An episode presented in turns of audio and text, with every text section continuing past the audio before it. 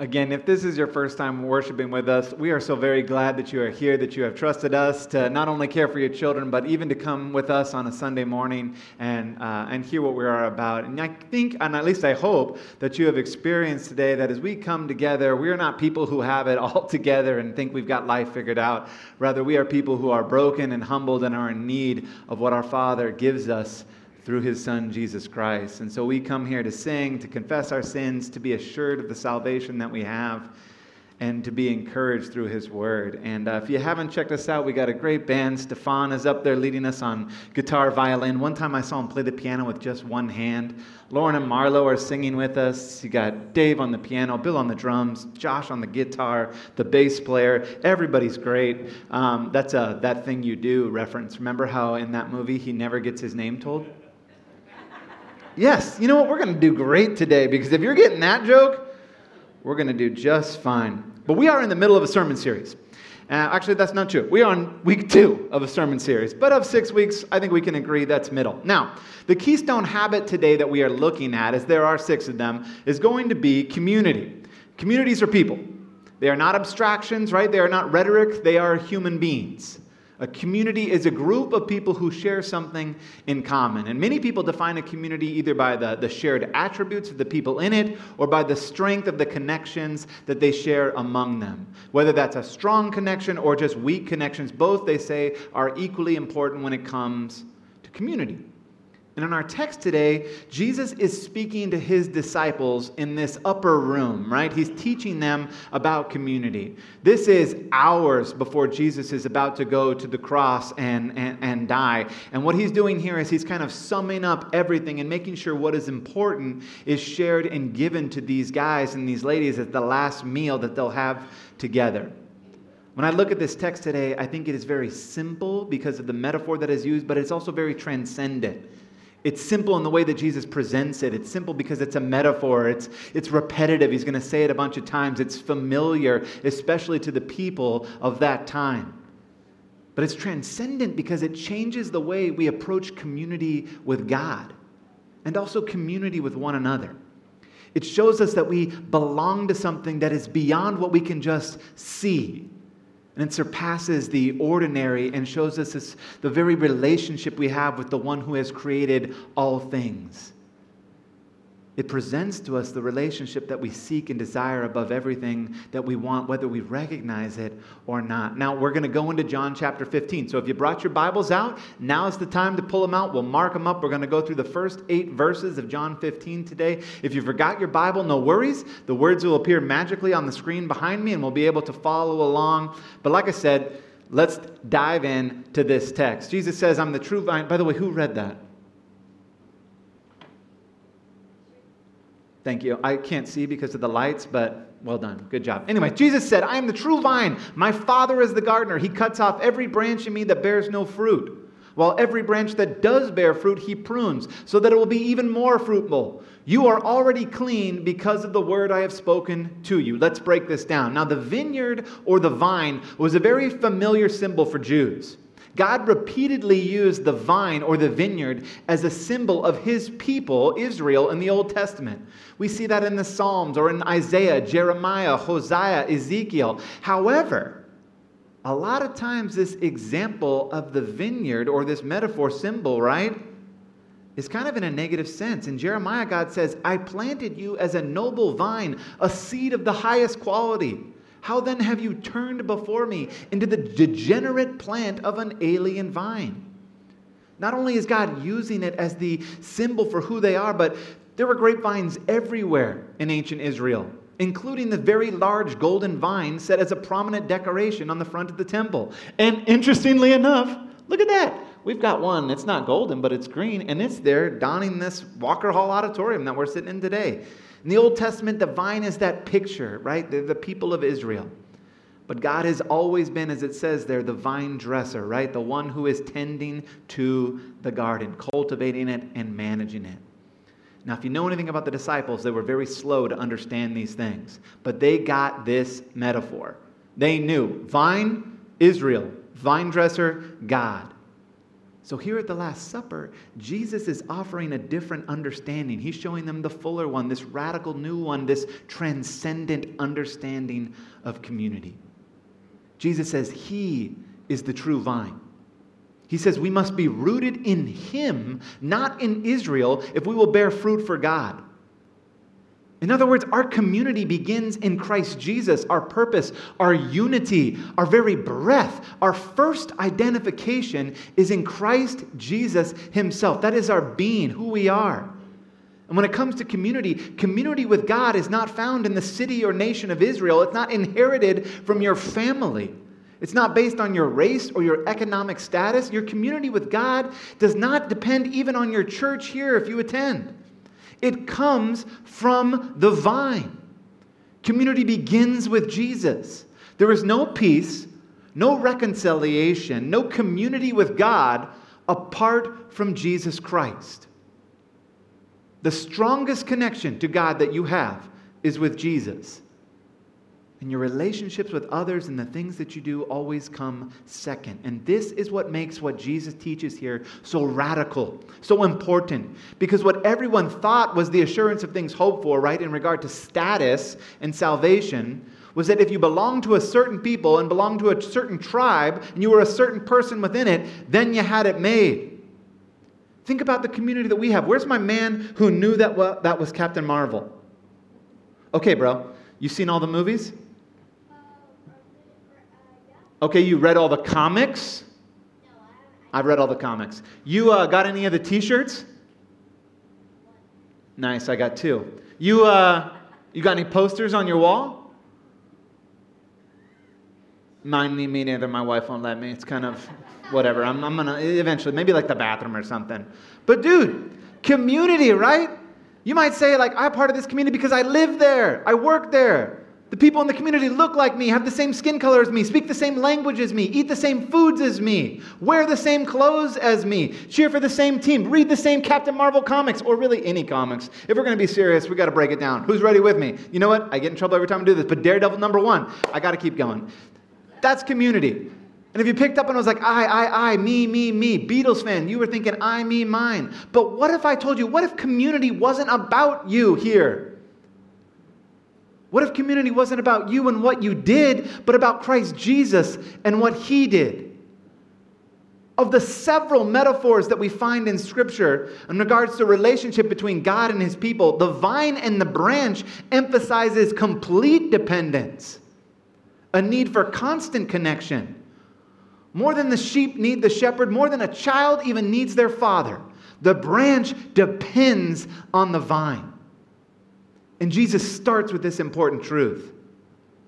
I don't know what you're doing to find community, but I can promise you it'll never be right and perfect and true until the first community you seek is one that is right with God through Jesus Christ.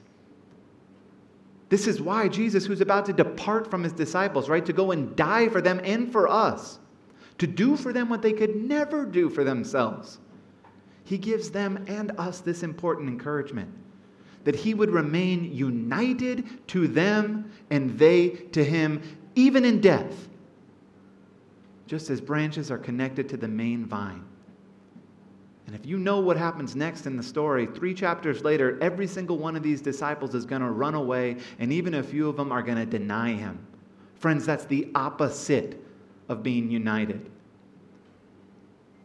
And I tell you that because do you think that the main thing in being part of this community is dependent on what you do? Where you sit? How often you attend? How much you give? How much you serve? That is what makes you a member of this community? Why would you ever want to define your community with God based on what you do and what you can control? Now, I know what you're thinking. You're looking at verse 2 right there. It starts with He cuts off. And you're saying, Bro, did you even read the text? If I don't do the things of Jesus, I'm cut off. I'm done with the community. So, yeah, I'm thinking what I do matters. What I do is what's going to keep me part of this community. There's an alternative understanding of this passage that I think bears some consideration when it comes to community with God. See, in the ancient Greek, that phrase in English there that we see cut off comes from the Greek verb airo, which is translated usually takes away, but more accurately translated lifted up. Mrs. Todd, will you show us what it should say? He lifts up every branch in me that bears no fruit, while every branch that does bear fruit, he prunes so that it will be even more fruitful. The idea here is that the Father lifts up unproductive vines off of the ground, as was very common in the ancient practices of vineyard care. I looked that up. Those caring for ancient grapes made sure to lift up the ones, the branches down at the bottom, off the ground so that they would get more sun, so that they would bear fruit better. Why do I like that translation, or really that understanding more? Because it solidifies that this connection to Christ Jesus that we have is based on what he does for us and not about anything else. I don't know about you, but I need that. I need to know that my place here, my purpose in all of this is not based on me, but is based on Christ Jesus. Because when it comes to what I do or don't do, I want to transcend past myself. I want my salvation, my fellowship, my community to be based on Christ Jesus. And that is what he promises. This is what John talked about in chapter 1 when he said, We have grace on top of grace already given. This means that if you are struggling, struggling with sin, struggling with addiction, feeling loss and pain and failure, suffering from depression and anxiety and looking around and saying, I don't see any fruit. I must be clean cut off. Friends, He lifts you up and holds you. Says, I know that you're hurting. I will lift you up and I will bring you closer to me. Promises that He will bring the healing you need. And that is what I need. I need to be lifted up. And on the days when we're in a good rhythm, strong in prayer, strong in love, we don't become our own vine and say, I got this now. No way. Always connected. And in God's love, prunes us, which sounds like a bad thing, but it's not. It simply means that the vine dresser cleans us up so that the fruit bearing soul bears even more. Grace on top of grace already given. This is a community that is based on being rooted in Christ, not a community that is rooted in being good enough for Christ, but simply receiving what He has done. I mean, the branch just appears, doesn't it? It starts, begins, and finds life in the vine in Jesus. Three said, You're clean because of the word I've spoken, made clean by the word. Jesus repeated the idea that he just did. 13, he washed their feet and said they were clean. Let's take it one step further. How many of you in fourth grade did I baptize last year, right? Christ may not have washed your feet to clean you, but he cleaned you with the washing of sin in your baptism. Continues to speak his words of truth to you in a daily cleansing way. Or as Luther put it, we daily die to sin and rise with him. Because the Word of God is the cleansing agent. It's the what condemns sin, inspires us to be holy, promotes the growth, reveals hope and victory. Where else are you going to find truth to guide you and keep you from sin? From man made laws that are changed or amended? From a personal code of ethics?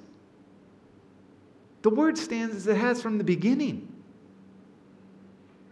The words of the law, we're condemned and shown our sin, our need for a Savior.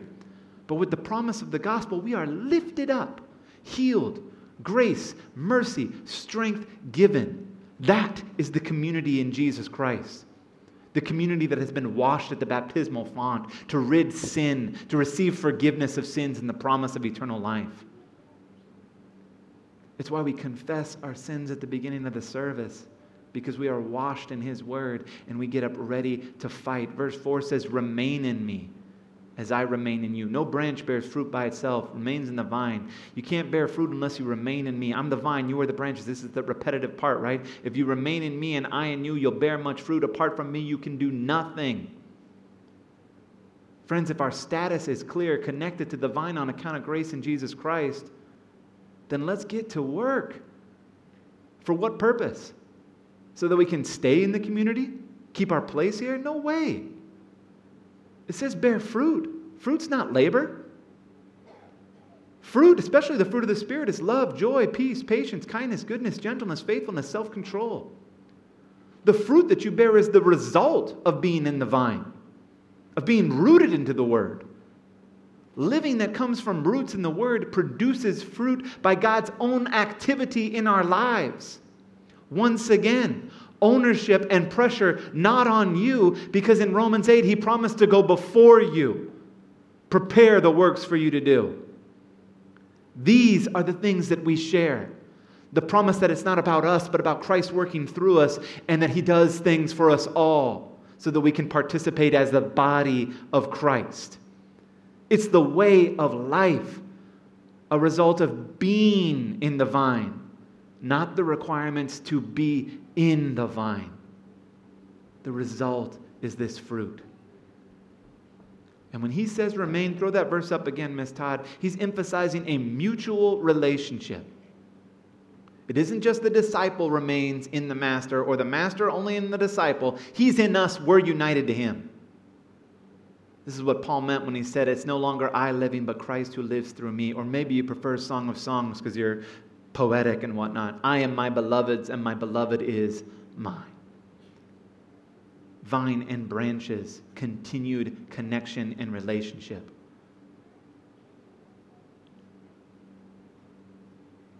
Remain is a choice. Remaining is something that we must choose. And now here's where you're going like, aha, bro, I knew you were going to trick me. I knew there was something I had to do. Yeah, you got to do something. But not in regard to your salvation, and not in regard to making yourself more holy or earning and keeping God's love. He says, remain in me because he's talking about your will, your choices, the decisions you make. Decide to respond to his spirit in us want to do it. And we're talking about these keystone habits, right? Because we want to expose ourselves to keep ourselves in contact with them, as well as helping those around us. You're a branch. It says it right there. You're going to bear fruit. You don't get to debate that. So let's do it. Now, this isn't saying that you can't do anything. You could go and be active. We could be active without Jesus, we could do it. There's many people today that are active and don't have Jesus. But if you want to do something of real eternal value, you can't do that without Jesus. You want to inherit the whole world? Go, make a name for yourself. You can do it. You want a white knuckle life? Grit it and go? You can do it. You can. You want to check out and never have to deal with life again or anything? You can do it. But if you want to do the things not of this world, if you want to bring not only change to people's physical needs, but also their spiritual needs, you got to remain in the vine. We help a lot of people in this church. We give food, supplies, we help. But if we don't make disciples and baptize, then what are we doing this for? I've only been a pastor for a few years, but I've buried enough of the saints and sat with enough people as they took their last breaths, or at least pretty close to it, and met with the families to know that speaking the words of Jesus and trusting in Him at the end, not questioning what it was or wishing for something else at the end of their life, they want the words of Christ Jesus that says, You belong to Him, and they do. And in my own life, I was personally blessed to have people sit me down and show me when I was lost. They could have said and told me to go do a million things. They had every right to quit on me. But by the grace of God, they took me to the vine and said, You need to remain here.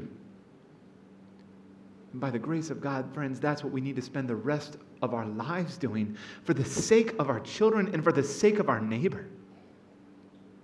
Fruit has seeds in it seeds that we share and spread so that they can be connected. Community needs you to share the fruit. Children need you to show them who Jesus is. Christ says, when you remain, you fulfill your part in this community But you have to remain in Him. Apart from Him, you're doing nothing.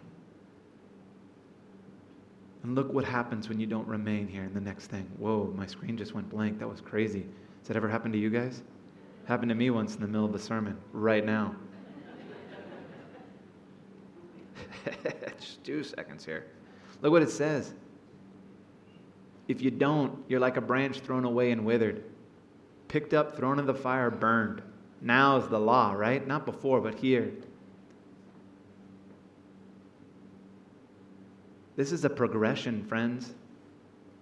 Notice it's not about bearing fruit, it's about not remaining. If you don't remain, you wither, you're gathered and thrown into the fire. Or my Arnold friends would say, you've just been erased, which is a deep track for which movie? Come on, you guys got that thing you do. You can get this. You've just been erased. It is Eraser. Extra star for you, sir. Look at this withered, gathered, thrown. Now, this isn't a theological system, but the progression, progression here, man, this is a warning. Look at Psalm 1. It's the same type of thing. Blessed is the one who does not walk in step with the wicked, stand in the way that sinners take, or sit. Walk, stand, sit. You ever walk by something bad not happening, shouldn't have done it? Just took a glance, not a big deal. But suddenly then you're standing there being like, okay, yeah, this is fine. I'm good at. I'm good with it. Then you're sitting in it, stuck in it, no getting out of it. That is a progression, the same as withering away. But look at the opposite, man. Look at this. Let's keep going. Blessed the one who delights in the word of the God, meditates on it day and night. I remember I memorize it. Go to the next. That person's like a tree planted by streams of water, which yields its what? Fruit in season, whose leaf doesn't wither. Whatever they do prospers. Not so the wicked. Chaff blows away. Wicked won't stand, nor sinners in the assembly of the righteous. But the Lord watches over the way of the righteous. It's a progression. Withering away is not how it's meant to be. Where are my plant killers? I got any plant killers out there? Yeah. Yeah, thank you. Amen, right? I always thought it was just like you're cut off, you're dunzos. But when I learned something about becoming a professional plant killer, it was that without any water or sun, I slowly take their life away. It's like giving a dog an M&M each day. It's an inappropriate joke, I'm sorry, but it's one from my brother. Should have written it down because then I would have known not to say it. Now, Withering away kills, right? From thriving alive to brown, droop, soil dry, plant gone. You don't remain in the vine, same thing, friends. Vibrant, alive faith becomes less and less. Less worship, less word, less service, less thinking from a Christ mindset, withered away. John 15 says that's not how it's supposed to be. And if you feel withered, don't worry, brothers and sisters. The vine dresser is slow to anger, abounding in love, constantly working to lift you up. So you want to know how to remain. Jesus connected the principle of remaining two ways. He said, My words must remain in you. That's faithfulness to his words. That's reading them and living them. And that's with an ampersand. You guys know about the ampersand? It's the fancy and sign. Shift seven, ampersand. Yeah, you know, bro, you've got an iPad. You're out there living your life. Ampersand, when you're watching the Oscars this year, means that the writers wrote the movie together. They never worked on it separately. If it says and, one guy took it, another lady started working on it over here, then somebody over here. Ampersand means together completely. Same for the word. We read it and we live it. And the second principle is the verse up there. Yeah, yeah, yeah. If you don't remain in me, ask. Ask whatever you wish. It's prayer, friends. This is basic, I know. I want you to be in the Word and live the Word, and I want you to pray. That's it. Now, I realize it says that all your prayers will be answered. Ask whatever you wish, it'll be given. But this isn't a genie wish. This is a heart that is aligned with God. Test this, friends. See how great it does for your spiritual life. Put your prayers in a journal for a month, for a year. See what's answered and what wasn't. And look back and wonder why. Because I've spent a few restless nights wondering why God didn't give me what I was asking for, and it turns out I needed something else instead. That's prayer. That's remaining no matter what. Word and prayer, time and experiences in word and prayer. And as the band comes back up to jam with us right now, I'll close with this. We're spending this week looking at the keystone habit of being in community. And through the challenge, you're going to examine the influences of the things, the people around you, how you have been created by God, like we read in Genesis, to be part of a community. But all of that, all of doing all of that means nothing if you disconnect from the vine.